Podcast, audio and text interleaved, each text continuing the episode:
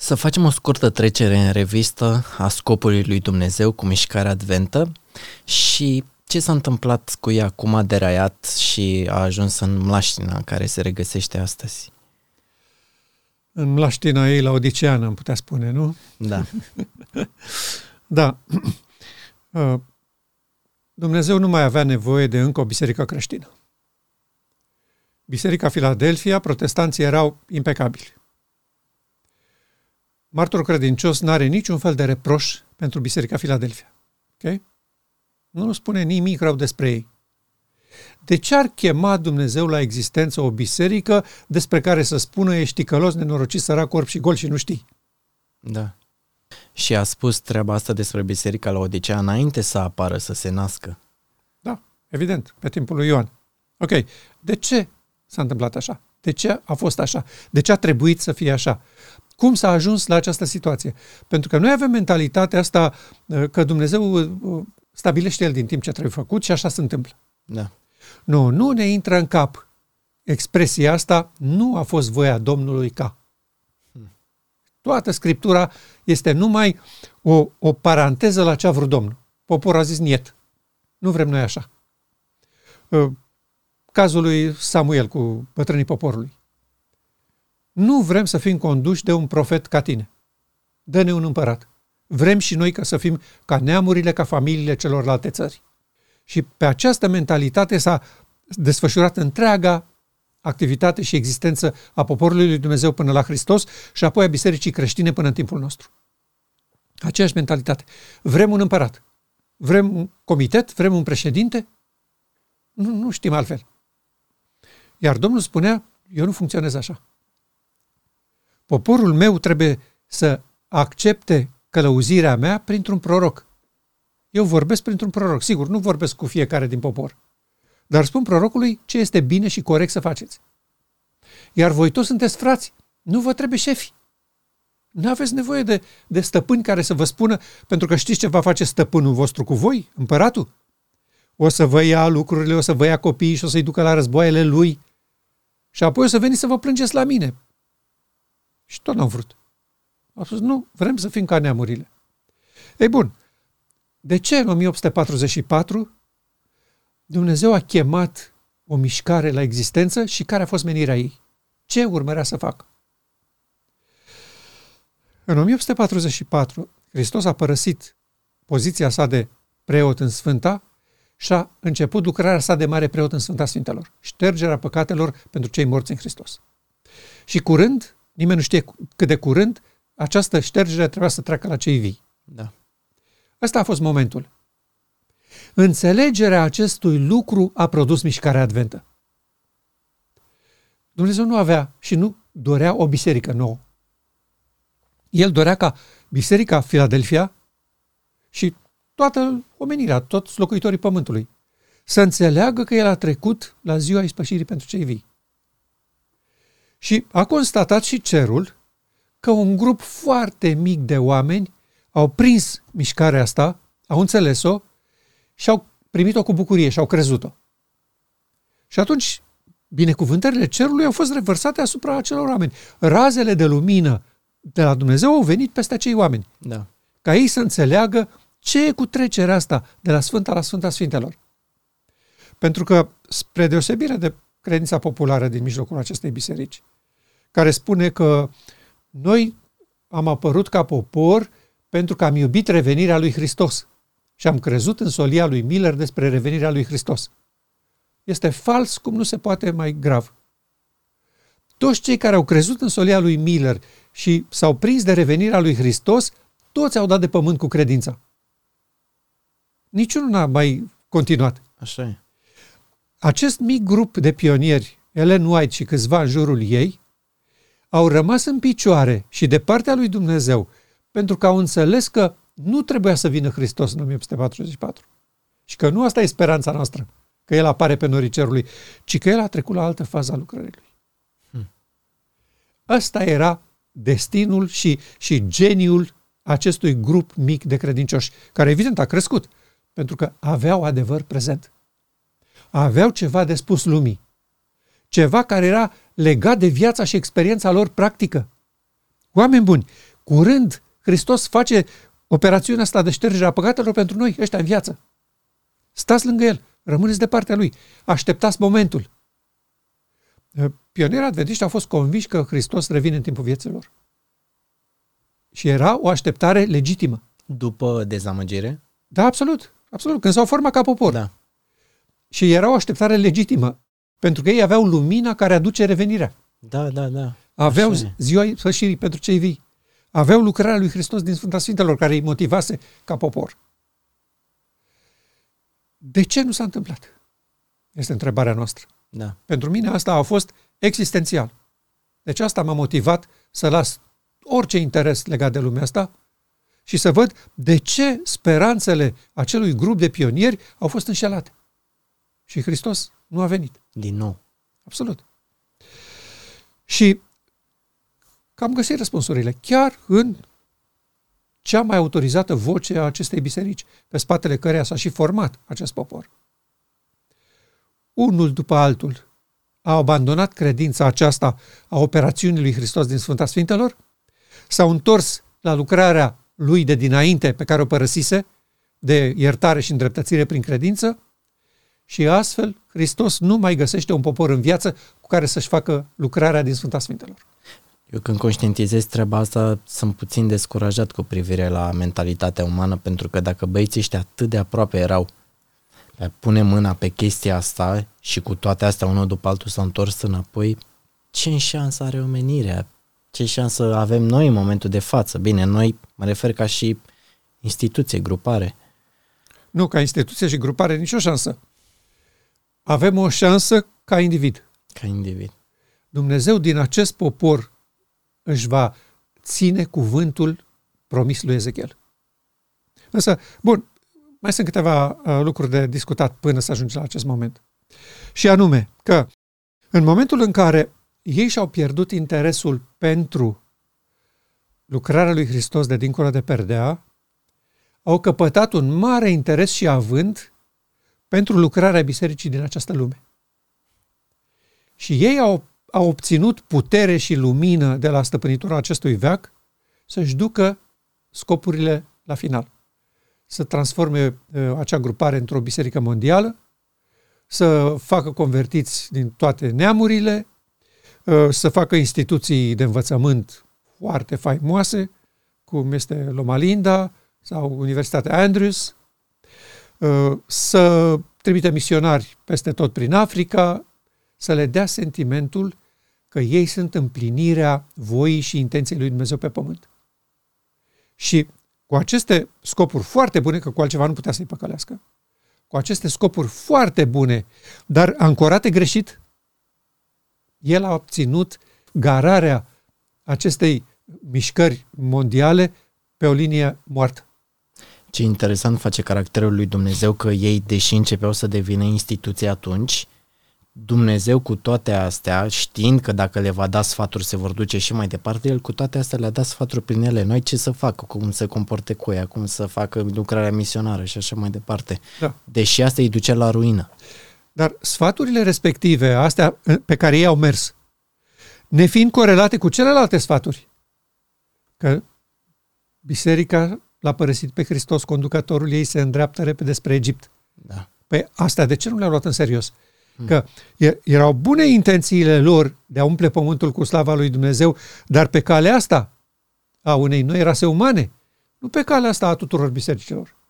Că Da, toate așa e. bisericile fac lucrare de genul ăsta. Da, de ce nu țin cont de toate sfaturile? Asta este întrebarea, da. Și uh, răspunsul este acesta. Pentru că a uitat felul în care ne-a condus Dumnezeu în experiența noastră trecută. În 1844 nu era niciun fel de biserică, organizație, conducători, stăpâni, șefi, președinți.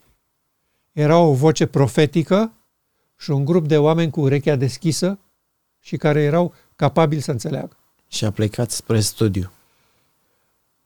Și în momentul când ei au ales un președinte, un comitet și o organizare ca acestei lumi, imediat propaganda era împotriva acestui sistem, să ne vorbească Domnul printr-un proroc. Și la foarte scurt timp i-au spus explicit în fața lui Ellen White, nu vrem să te mai auzim, pleacă în Australia. Da. Și asta s-a întâmplat. Dacă ei au uitat așa de ușor, ce șansă avem noi după 200 de ani? Să ne aducem aminte, noi avem șansa. Da. Da? Și acum uh, uh, doi domni pe care i-au chemat George au spus câteva lucruri care au sens astăzi. Și primul uh, care a făcut o astfel de declarație a fost George Santayana. Acum, noi nu punem foarte mare preț pe declarațiile unor oameni perceptivi. Dar noi constatăm că ceea ce au spus ei, referitor la interesele lor lumești, se potrivește perfect pe experiența mișcării advente, așa cum a chemat-o Dumnezeu să fie un popor care nu locuiește uh, printre neamuri. Nu face parte dintre neamuri. Ții minte declarația lui uh, uh, Balam? Acesta este un popor care locuiește deoparte și nu face parte dintre neamuri. Hmm. Ori, pentru o lume condusă de Baal, să existe în mijlocul lor un popor care nu face parte dintre neamuri, este cea mai mare ofensă. Am voie să spun. Și el a făcut tot ce se putea ca să nu existe un popor care locuiește deoparte și nu face parte dintre neamuri. O să zică băieții ăștia care ne ascultă, păi ce vrei să spui, că satan are mai multă putere decât Dumnezeu? Dumnezeu nu putea să-și ghideze poporul? În lumea lui, e lumea lui. Satan nu e în lumea lui Dumnezeu. Acolo nu are nicio putere. Dar asta este lumea lui și noi suntem în lumea lui. Nu este lumea lui Dumnezeu. Deci Satan are mai multă putere asupra noastră decât Dumnezeu. Nu, nu, este formula greșit. În lumea lui are toată puterea, nu mai mult decât Dumnezeu. În lumea lui are toată puterea. Și Dumnezeu e limitat de noi. Dumnezeu nu are ce căuta aici, nu e limitat de noi. Nu are ce căuta aici, nu e aici. Hmm. Nu este aici, pe planeta asta. Dumnezeu este în lumea neprihănirii. Vrea să ne ducă acolo. Dar în lumea asta nu operează. Nu are cum. Punct. Asta e realitatea. Și în momentul când pierzi mentalitatea asta, că ești, tu ești un popor deosebit, care nu face parte dintre neamuri, primul lucru pe care îl faci este să te asemeni neamurilor. Și uite-te în experiența lui Israel. De exemplu, avem cazul lui Ahab și Izabela. Au făcut tot ce se poate ca acel popor să semene cu neamurile de lângă pentru că le era rușine de credința lor, de Dumnezeul lor, oricum impotent, nu făcea nimic, nu i-a cu nimic, așa vedeai lucrurile. Și aia era realitatea, că ei se închinau lui Bal. Da. Ce sens are să te numești poporul lui Dumnezeu, care nu face parte dintre neamuri, că tu te chinui lui Bal și faci parte dintre neamuri. Și atunci ei au vrut să, să ducă asemănarea asta până la capăt. Asta s-a întâmplat în experiența tuturor popoarelor, inclusiv a bisericii creștine. Biserica creștină foarte repede a apostaziat și a vrut să fie ca societate. Ca lumea, ca uh, Babilonul.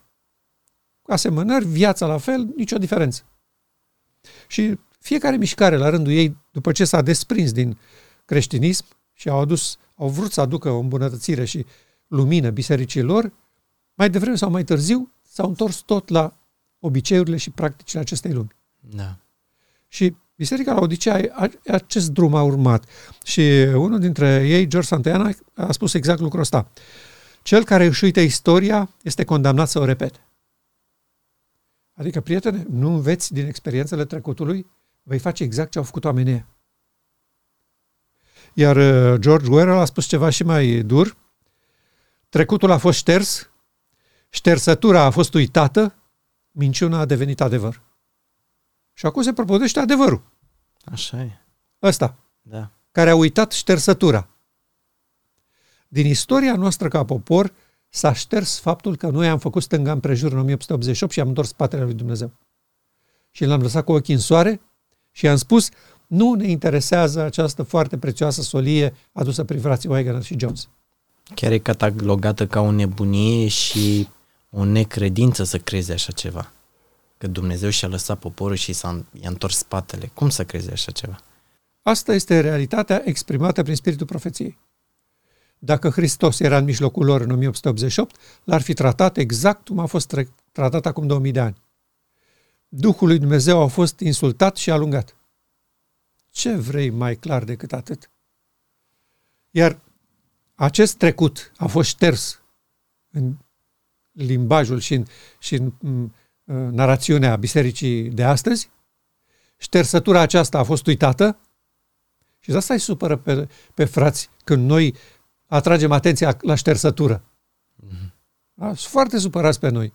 Că noi, ei vor ca ștersătura asta să fie uitată. Și atunci treaba merge strună, pentru că în momentul când ștersătura este uitată, minciuna devine adevăr. Și acum frații predică adevărul. Da. Sunt convinși că predică adevărul. Așa e. Și asta nu este decât o minciună rezultată din ștergerea modificării care a avut loc asupra istoriei. Și aceasta este realitatea pe care o trăim astăzi. Într-o minciună care a șters complet istoria și adevărul. La toate nivelurile. Omenirea, vorbesc la nivelul general, omenirea nu știe astăzi că satana este conducătorul acestei lumi, nu știe că el hotărăște ce trebuie să se întâmple la nivel global, nu știe că Dumnezeu este alungat de pe tronul lui care îi se cuvine, că el a creat familia umană și planeta. Și ar trebui să fie casa lui de drept. Nu știu că ea a devenit casa unei specii extraterestre care stăpânește cu, cu pum de fier și prin violență rasa umană.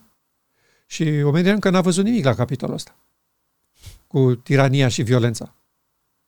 O, o să se îngrozească foarte curând când o să vadă la, la ce mișloace apelează acest stăpânitor al lor. Da? De asemenea, biserica nu crede că Dumnezeu are o soluție alta decât asta așteptați și când o să vin eu vă iau în cer. Nu crede că există o mare zi a ispășirii și că sistemul ceremonial oglindește niște realități profunde și cât se poate de, de ancorate în adevăr. Ei socotesc că sistemul ceremonial e așa, o poveste, a vrut să învețe atunci niște lucruri pe ei ca să-i țină în viață. Dar după Hristos s-a terminat, nu ne mai spune nimic, nu ne mai interesează. Oamenii ăștia nu știu că scopul etern al lui Dumnezeu este să locuiască în fiecare ființă creată. Oamenii ăștia nu știu că a scrie legea și poruncile în minte și inimă înseamnă instalarea sistemului de operare divin în templul sufletului. Da. Oamenii aceștia nu știu că judecata constă în declarația divină a Creatorului. Dezbrăcați-l de hainele murdare de pe el și îmbrăcați-l cu hainele de sărbătoare. Și că aceste haine înseamnă legea păcatului și a morții și haina de sărbătoare înseamnă legea Duhului de viață în Hristos Iisus.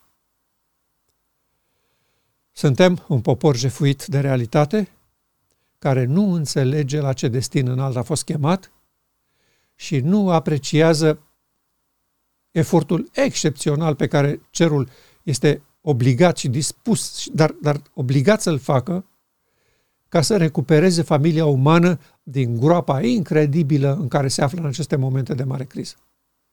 Pentru că pentru lumile necăzute care susțin guvernarea divină, este o permanentă ofensă existența planetei Pământ și a rebeliunii condusă de satana. Pentru că mesajul este acesta. Noi v-am spus că este posibilă viața și despărțiți de Dumnezeu și voi nu ne-ați crezut. Noi v-am spus că locuirea Duhului Sfânt în templul inimii este un sistem de control și sclavie și voi n-ați crezut. Iată că noi continuăm de 2000 de ani după demonstrația lui Dumnezeu să avem o familie omenească unită, care funcționează bine, prosperă, ce mai vreți. Și lumile necăzute n-au ce face decât să tacă și să suporte bagiocora.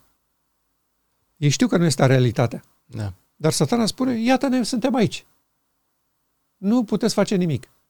Oamenii aceștia votează cu mine și prin urmare trebuie să le respectați voința și să ne lăsați în pace. Incredibil. Da. Asta este realitatea. Datorită faptului că noi n-am înțeles că trecutul a fost șters, că ștersătura a fost uitată și că minciuna a devenit adevăr. Și asta este excepționala amăgire pe care satana a promis-o. Am să-i păcălesc chiar pe cei aleși. Pentru că voi prezenta lucrurile de așa manieră încât oricare dintre ei să spună asta e o lucrare bună și tu ești un prieten. E, vrem să știe că suntem câțiva care nu vedem așa lucrurile.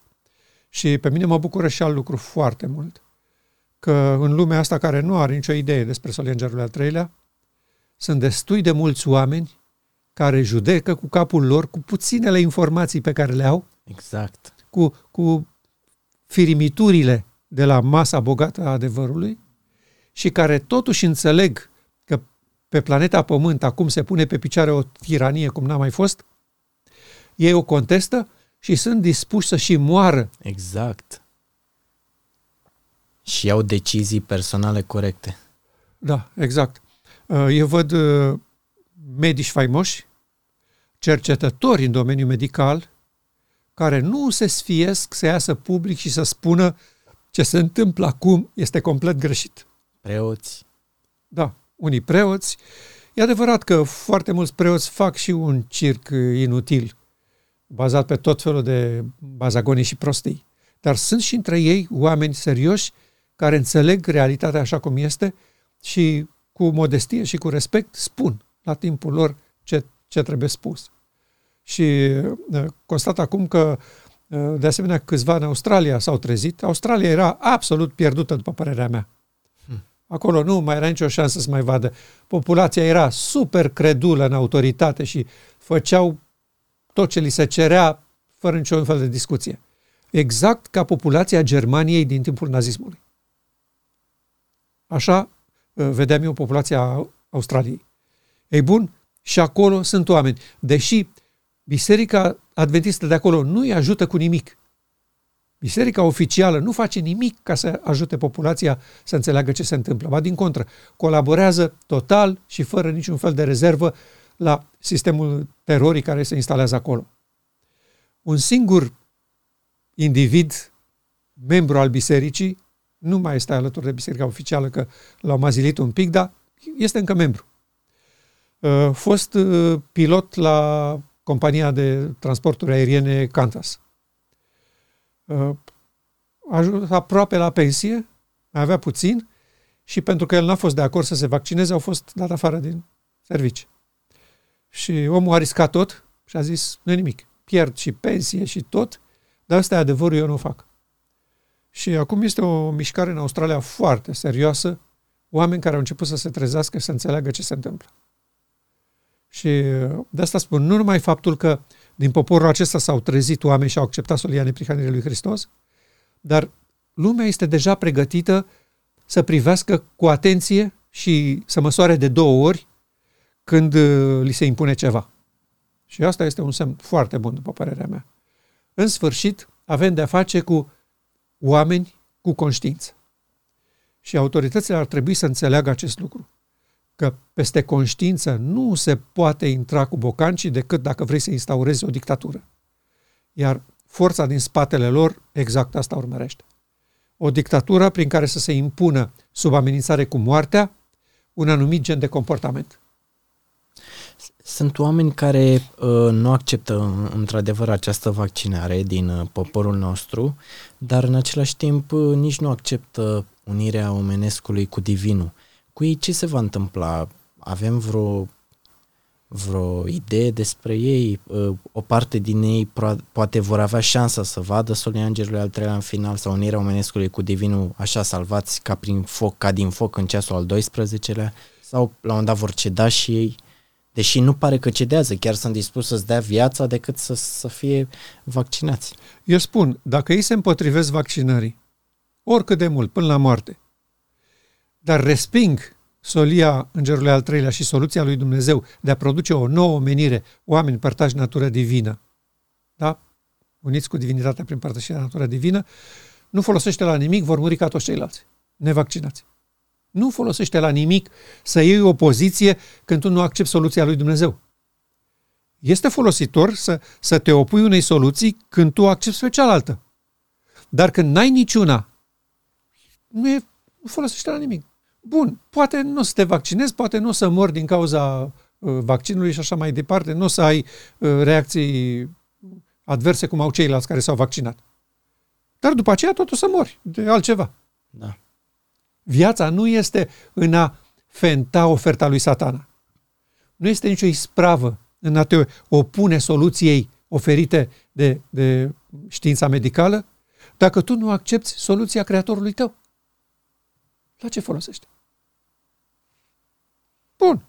Facem agitație, facem bătălie, ieșim pe stradă, ne batem cu pancarte, cu pietre din, scoase din caldarâm și Bine, să zicem că nu facem. Eu argumentele le aud sunt acestea. Acesta este templul lui Dumnezeu și eu nu vreau să introduc în el uh, o substanță despre care nu știu nimic. Dar nu vrei să introduci nici substanța despre care Dumnezeu a vorbit. Dintr-o dată va intra solul legământului în templul său. Asta e tot mRNA, da? Da. Mesagerul. Da. Dacă nu accepti pe asta, degeaba te opui la cealaltă. Unii au senzația că uh, dacă se opun uh, uh, ocultei mondiale, automat de partea lui Dumnezeu. Da, și nu primești semnul fiarei. Nu, nu, nu e adevărat. Poți să te opui ocultei cât vrei tu, dacă nu accepti soluția lui Dumnezeu, e același lucru, e egal cu zero. Nu este decât bătălie politică. Bătălia adevărată este în a accepta soluția lui Dumnezeu. Vreau să produc o nouă omenire, oameni părtași de natură divină. Asta e soluția. După aceea, dincolo de asta, nu e nimic. Pentru că, bun, tu poți să te opui, uh, poți să... Hai să admitem altceva. Hai să mergem la extremă cu asta. Bun. Oamenii ăștia conștiință și cu voință și cu așa, care au înțeles corect lucrurile, se revoltă, câștigă toate uh, popoarele, toate națiunile la cauza lor, îi dăm jos pe conducătorii actuali, da? îi prindem pe bogații lumii și îi ghilotinăm, am obținut biruința, eliberarea lumii, punem conducători noi. Care? De unde îi luăm? Între noi. Oameni, da? Care vor face același lucru pentru că ei sunt sub aceea stăpânire a planetei Pământ. Așa e. Nu câștigăm nimic dacă îl omorâm pe uh, fratele Schwab sau pe fratele Gates Așa e. de la Microsoft. Nu se câștigă nimic.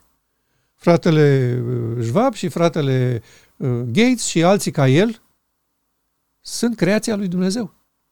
Și au nevoie până în ultima clipă să vadă cum Dumnezeu le întinde mâna și cum ei o refuză. Nu trebuie persecutați, nu trebuie condamnați, nu trebuie omorâți. Ei au același ocazie și posibilitate ca toți ceilalți să înțeleagă voia lui Dumnezeu și să o accepte. Unii dintre ei poate n-au avut acces la ea și s-au dus din prostie pe drumul ăla. N-a ajuns la urechile lor. Au și ei șansa. Nu e o soluție asta.